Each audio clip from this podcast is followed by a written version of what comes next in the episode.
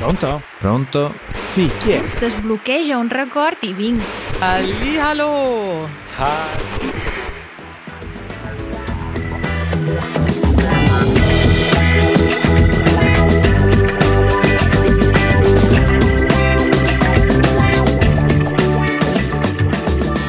Buondì Matteo. Buongiorno, come va? Buongiorno a te. Sono un po' arrabbiato perché, sai, ti ho detto che piove da, da un mese eh, Mhm. qui a Napoli. eh, anche oggi una giornata leggermente piovosa, però proprio prima di iniziare a registrare questo podcast ho visto un po' di sole. Ah. Non vorrei adesso perdermi l'unica oretta di sole della giornata di oggi. No. Allora, subito, subito, facciamo un- un- un podcast molto veloce. Ti porto subito in giro. In giro per l'Italia. Dove ce ne andiamo di bello questa volta? Ti propongo isole, giusto per rimanere in tema con eh, le isole della settimana scorsa? Mm, piccole come le Borromee o grandi come la Sardegna e la Sicilia? No, piccole come le Borromee, Eh, però vicine. però vicine. Però marine più che altro. Quindi Capri, Ischia e Procida? Le isole del Golfo di Napoli? No. Però non siamo lontanissimi, eh? Quindi Sud Italia. Sì. E fammi pensare, ci sono tante isolette attorno alla Sicilia. Forse ce ne andiamo da quelle parti? Mhm. Le Eolie? Esatto. Ah, che bello. Non ci sono mai stato, eh, pre- premetto, però ho visto le foto, ne ho sentito parlare tanto e sembrano posti da favola. Sì, sono posti da favola.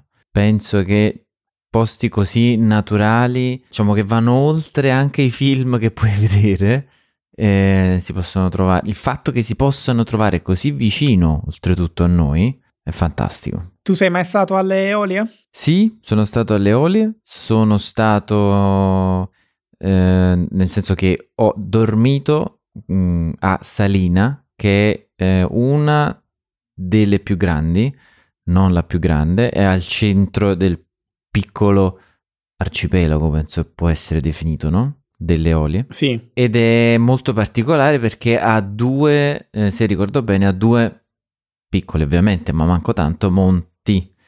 Eh, quindi ha una silhouette molto particolare. E ricordo con tantissimo piacere i cardi sott'olio e la malvasia. Cosa sono i cardi? E il cardo è un fiore. E eh, c'è una parte del cardo che sinceramente non ricordo quale, come, ma si mangia. E, e lì c'erano queste, eh, questi piccoli barattoli di cardi sott'olio che erano buonissimi. Mm, devo investigare, non ne avevo mai sentito Mi parlare. pare sia quello, poi ero abbastanza giovane, quindi potrei confondere. Chissà cosa hai voglio. mangiato, Matteo. no, no, erano cardi, cioè era, mm, diciamo, commestibile. Senti, se sei d'accordo, facciamo un attimo una zoomata più Mm, eh, dall'alto.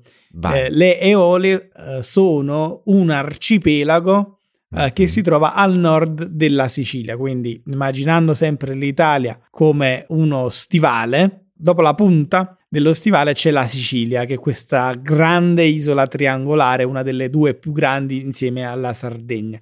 E a nord della Sicilia c'è questo gruppetto di isole, il gruppetto di isole tecnicamente si chiama arcipelago ma io in particolare oggi ti voglio portare in una di queste isole, eh, la più occidentale, ma soprattutto forse la più speciale. Non me ne Mm. vogliano le altre. Ti porto ad Alicudi. Bellissimo. Andiamo, andiamo. Perché è speciale? Innanzitutto ti do un dato. 100 abitanti. ok. Attenzione, 100 residenti ufficiali. Vuol dire che d'inverno eh, probabilmente ne sono molti di meno. Di estate suppongo qualcuno in più perché ci saranno i turisti che provengono da tutta Italia. Non ci sono banche né bancomat né farmacie. È talmente piccola che non ci sono questi negozi. C'è solo eh, qualche negozietto un albergo, solo un albergo, Mhm. e soprattutto non ci sono auto, moto, ma solo muli. Quindi non ci sono strade. Non ci sono strade, l'unico Fantastico. modo per girare l'isola è o a piedi, su sentieri più o meno tortuosi, oppure a, a- a dorso di mulo, salendo anche per delle stradine molto eh, ripide. Ma perché è così particolare come conformazione geografica?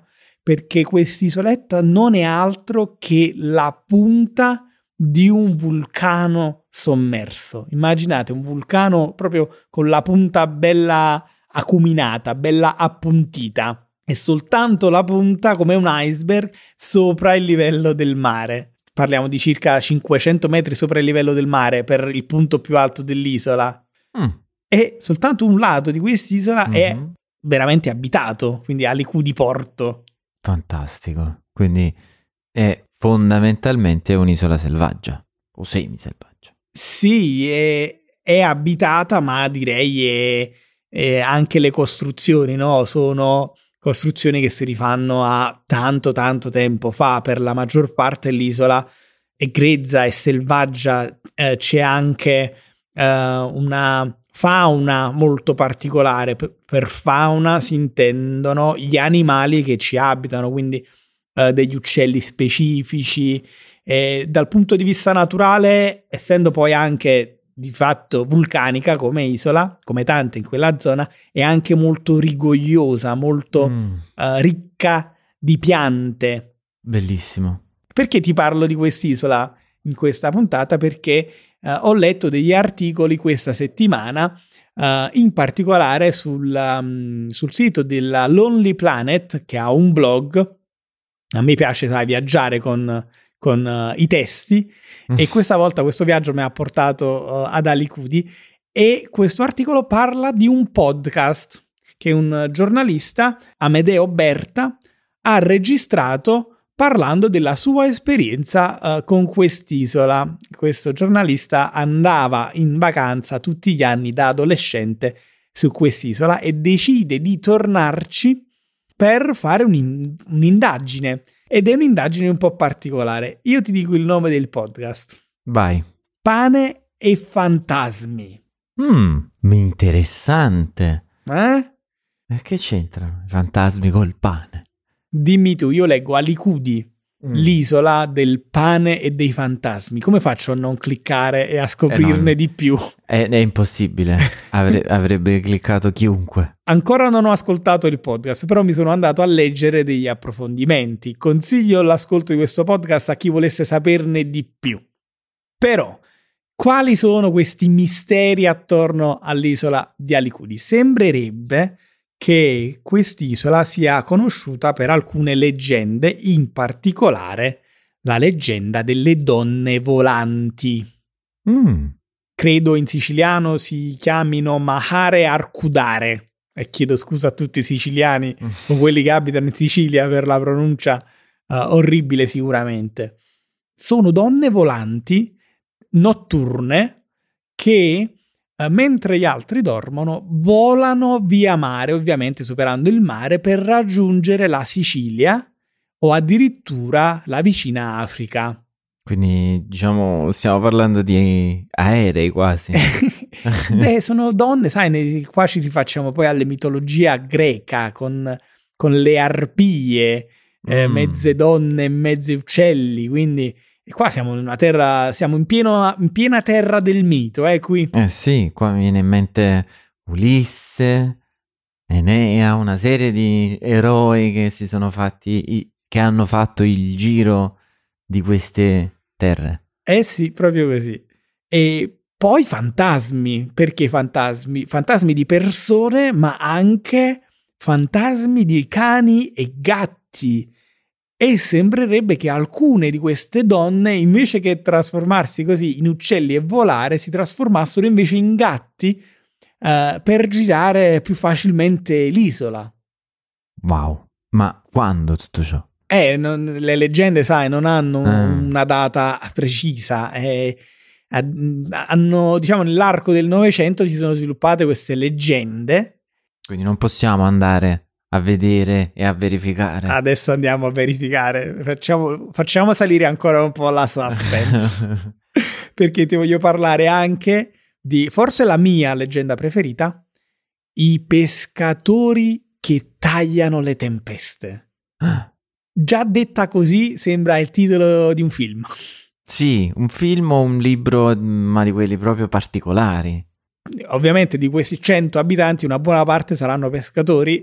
Eh, certo. e ogni tanto si ritrovano ad affrontare le tempeste diurne o notturne. Sembrerebbe che questi pescatori abbiano sviluppato una tecnica particolare per combattere le tempeste e questa tecnica non richiede altro che l'uso delle mani. Mm-hmm. Tu adesso immaginati la pioggia come dei fili e immagina i pescatori che con le loro mani, con gesti quasi da ninja e samurai, tagliano questi fili, tagliano la pioggia. Fantastico. Okay? E quindi, dopo tutto il rituale, la tempesta va via e loro possono tranquillamente rientrare al porticciolo. Ma non è fantastico tutto questo?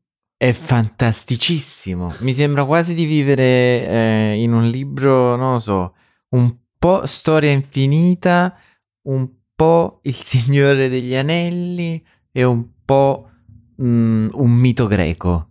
E invece è tutto vero e Eh? c'è anche la spiegazione scientifica a tutto questo, quindi è tutto confermato. La spiegazione scientifica però è che all'inizio del Novecento su quest'isola c'è stata, o meglio, c'è stata una carestia generale di grano.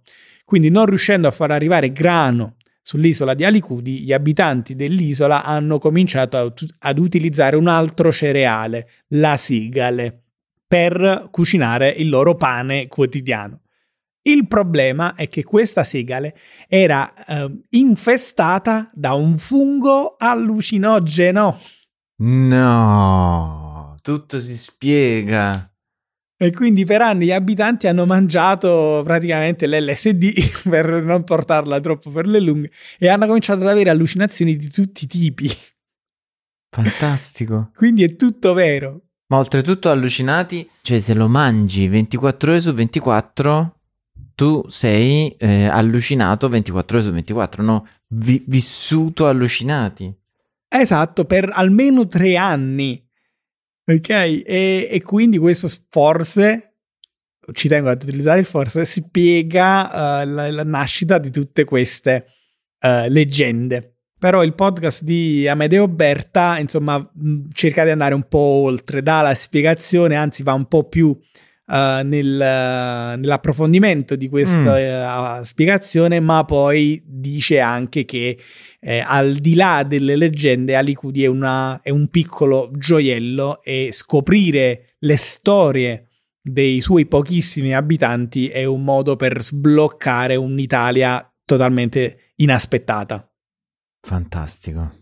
Io a questo punto andrò a cercare il podcast e spero sinceramente presto di tornare nelle Eolie. Per adesso che ne dici se facciamo un salto in un'altra fantastica regione italiana? Ma questa settimana è proprio eh, all'insegna del viaggio e del movimento.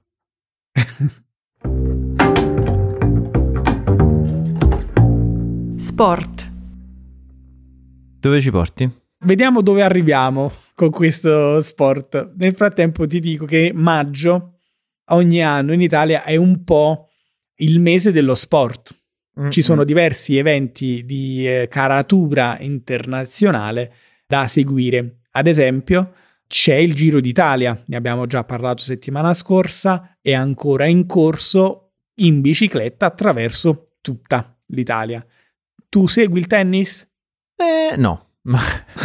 Il, il ten- diciamo che seguo po- pochi sport. Sono più loro che seguono me, quindi sono gli sport più famosi e pubblicizzati. Ok, male, male. Molto male, lo so, molto Però male. capisco, non c'è tempo per tutto. A me invece piace seguire anche sport, tra virgolette, minori.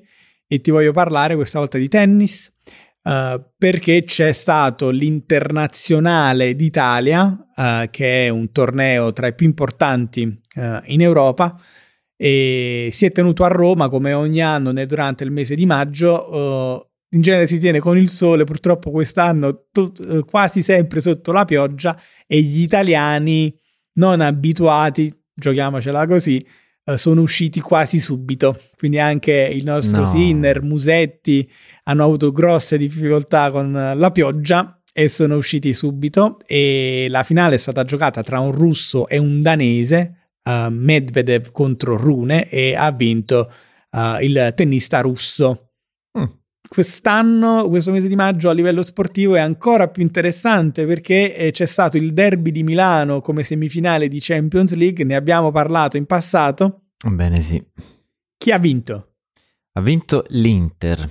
che quindi si andrà a giocare la finale di Champions League, il torneo per club più importante d'Europa. Aspetta, aspetta, vediamo se lo so, perché io sono veramente poco informato, ma forse so, cioè sono sicuro di sapere la città della Mm. sfidante dell'Inter, ma come per l'Inter è una città che ha due squadre.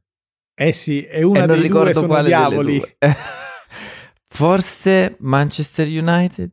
Ah, non farti sentire dai No, tifosi dell'altra No. squadra, il City, il Manchester City, guidato No. dallo spagnolo Pep Guardiola, eh, ha fatto fuori il Real Madrid in semifinale, guidato da un italiano, Carlo Ancelotti. E quindi la finale sarà giocata ad Istanbul Mhm. eh, e sarà tra Manchester City e Inter. Riusciamo a dire forza Inter in questo caso? Eh, non lo so, ci penso. e poi in genere c'è anche il Gran Premio dell'Emilia Romagna. Mm. E qui dobbiamo, insomma, toccarci il cuore e mandare un grandissimo pensiero all'Emilia Romagna, eh, regione fantastica, perché quest'anno purtroppo non si è potuto tenere. Mm, mm. la zona, infatti, eh, attorno all'autodromo, la zona di Imola e più in genere un po' tutta la pianura eh, che si trova a ridosso degli Appennini nella regione dell'Emilia Romagna è stata completamente inondata e Dal fiume che hai sondato? dai O dai vari fiumi? fiumi, provenienti dagli Appennini e insomma la, la zona è tutta completamente alluvionata. È stato necessario rimandare l'evento sportivo, ma soprattutto ci sono state anche delle vittime purtroppo a cui vanno insomma i nostri pensieri, le nostre preghiere. Sì, è stata un, è un maggio decisamente non aspettato e non normale per l'Italia tutta, perché in tutta Italia c'è stato decisamente un tempo brutto e soprattutto purtroppo in Emilia Romagna eh, ci sono stati i maggiori disagi.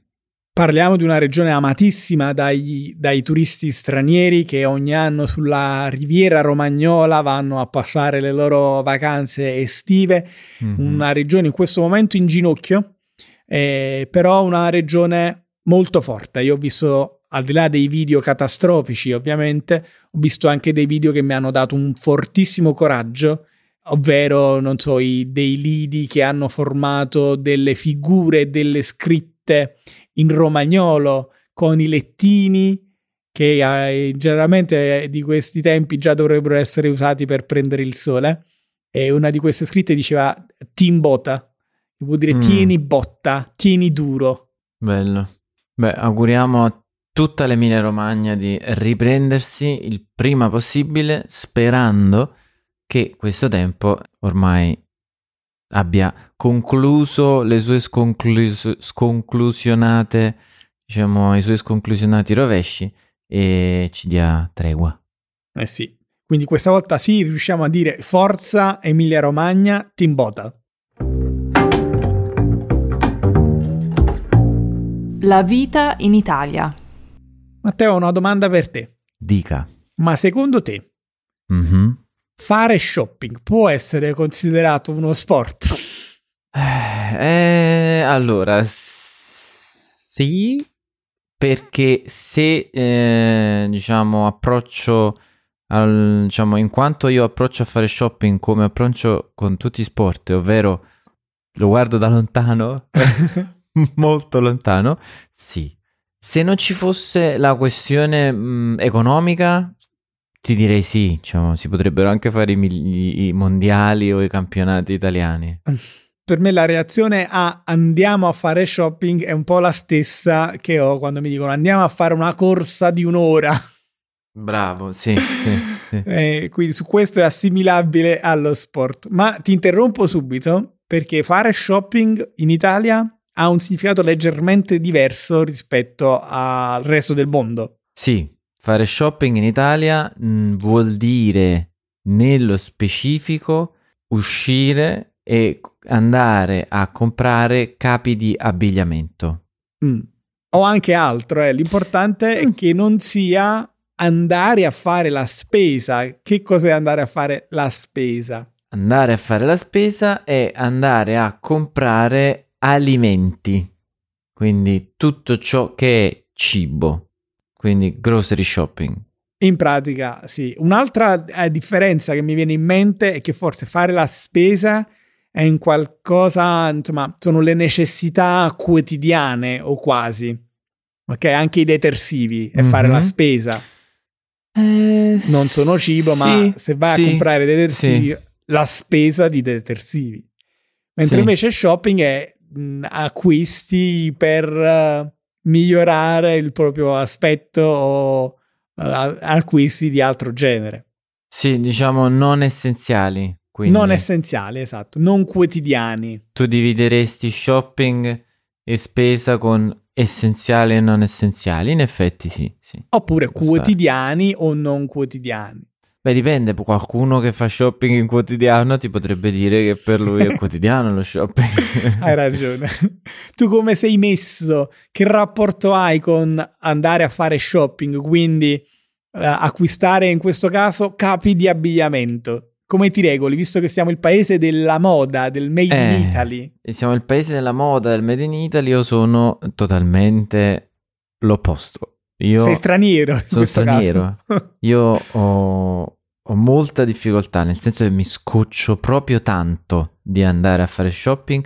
Non ho eh, una, una, grande capacità eh, di abbinamento e mi scoccio di scegliere cosa comprare perché e di solito quando vado a fare shopping vado perché mi serve qualcosa, nel senso che non ho più per esempio pantaloni o magliette e quindi ho bisogno, Co- diciamo che per me è associato alla spesa, nel senso che io ho lo stesso rapporto che ho con la spesa quando devo comprare delle magliette, vado e compro delle magliette. Cioè compri la pasta, se finisce la pasta, il dentifricio, se finisce il dentifricio, compri le magliette quando sono finite le magliette. Esatto, sì, praticamente sì. quando sono inutilizzabili ormai. Ma molto inutilizzabili. Invece tu? Eh, devo dire che su questo siamo molto molto simili. Io adesso non, non so se eh, è una questione di essere maschietti o è semplicemente una questione di essere pigri. Mm. Uh, però su questo non portiamo un buon nome al Made in Italy. Uh, io sono pigrissimo per quanto riguarda lo shopping uh, dell'abbigliamento. Sai che ci sono um, questi grandi della tecnologia e non solo mm-hmm. che portano avanti questa ipotesi che bisogna vestirsi tutti i giorni sempre in maniera uguale, in modo che tu la mattina non debba perdere tempo uh, scegliendo cosa ti metti oggi. Parlo nello specifico di Steve Jobs, l'ex, diciamo, il mm-hmm. fondatore mm-hmm. Della Apple, ma anche Mark Zuckerberg, il fondatore invece di Facebook, che se li vedete vestono sempre uguale ogni giorno. Io sono più o meno lì, ma con del colore. Quindi vari. Eh sì, nel senso che io quando andiamo in giro per negozio al centro commerciale, a me non mi passa neanche dall'anticamera del cervello di comprare le magliette o di provare delle magliette. Però un po' come te, quando mi rendo conto di aver bisogno uh, di comprare magliette per quella stagione, vado, scelgo una mm. maglietta, un pantalone se è estate anche un pantalone corto, se è inverno magari una camicia o un giubbino e poi le compro in diversi colori. Quindi io avrò sempre la stessa maglietta ma in cinque colori diversi, sempre lo stesso jeans ma in tre colori diversi, mm. sempre lo stesso giubbino ma in due, tre colori diversi e così via.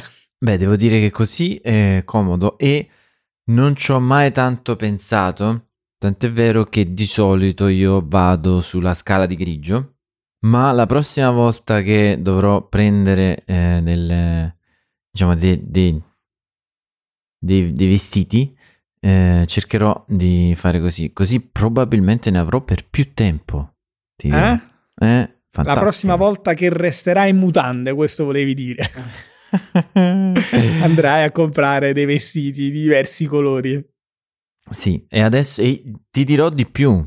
Ho un, un aneddoto molto simpatico riguardante proprio me e l'acquisto di vestiti. Ma è finito il tempo. È finito il tempo e quindi dovrò, eh, dovremo parlare di questo fantastico e curioso aneddoto nel nostro piccolo spazio caffè che condividiamo con i nostri con i membri di Easy Italian. Della nostra comunità, sì. sì. Eh, non vedo l'ora di ascoltare. Ricordiamo a tutti che l'after show è soltanto uno dei tanti bonus a cui hanno accesso eh, i membri della nostra comunità, gli altri sono la trascrizione integrale dell'episodio, la traduzione interattiva multilingue eh, e il vocabel perché mostra a schermo fino a 10 tra le parole più difficili o importanti eh, di ogni minuto del nostro podcast. Matteo, ce ne andiamo di là, io questa volta prendo un crodino. A posto, benissimo.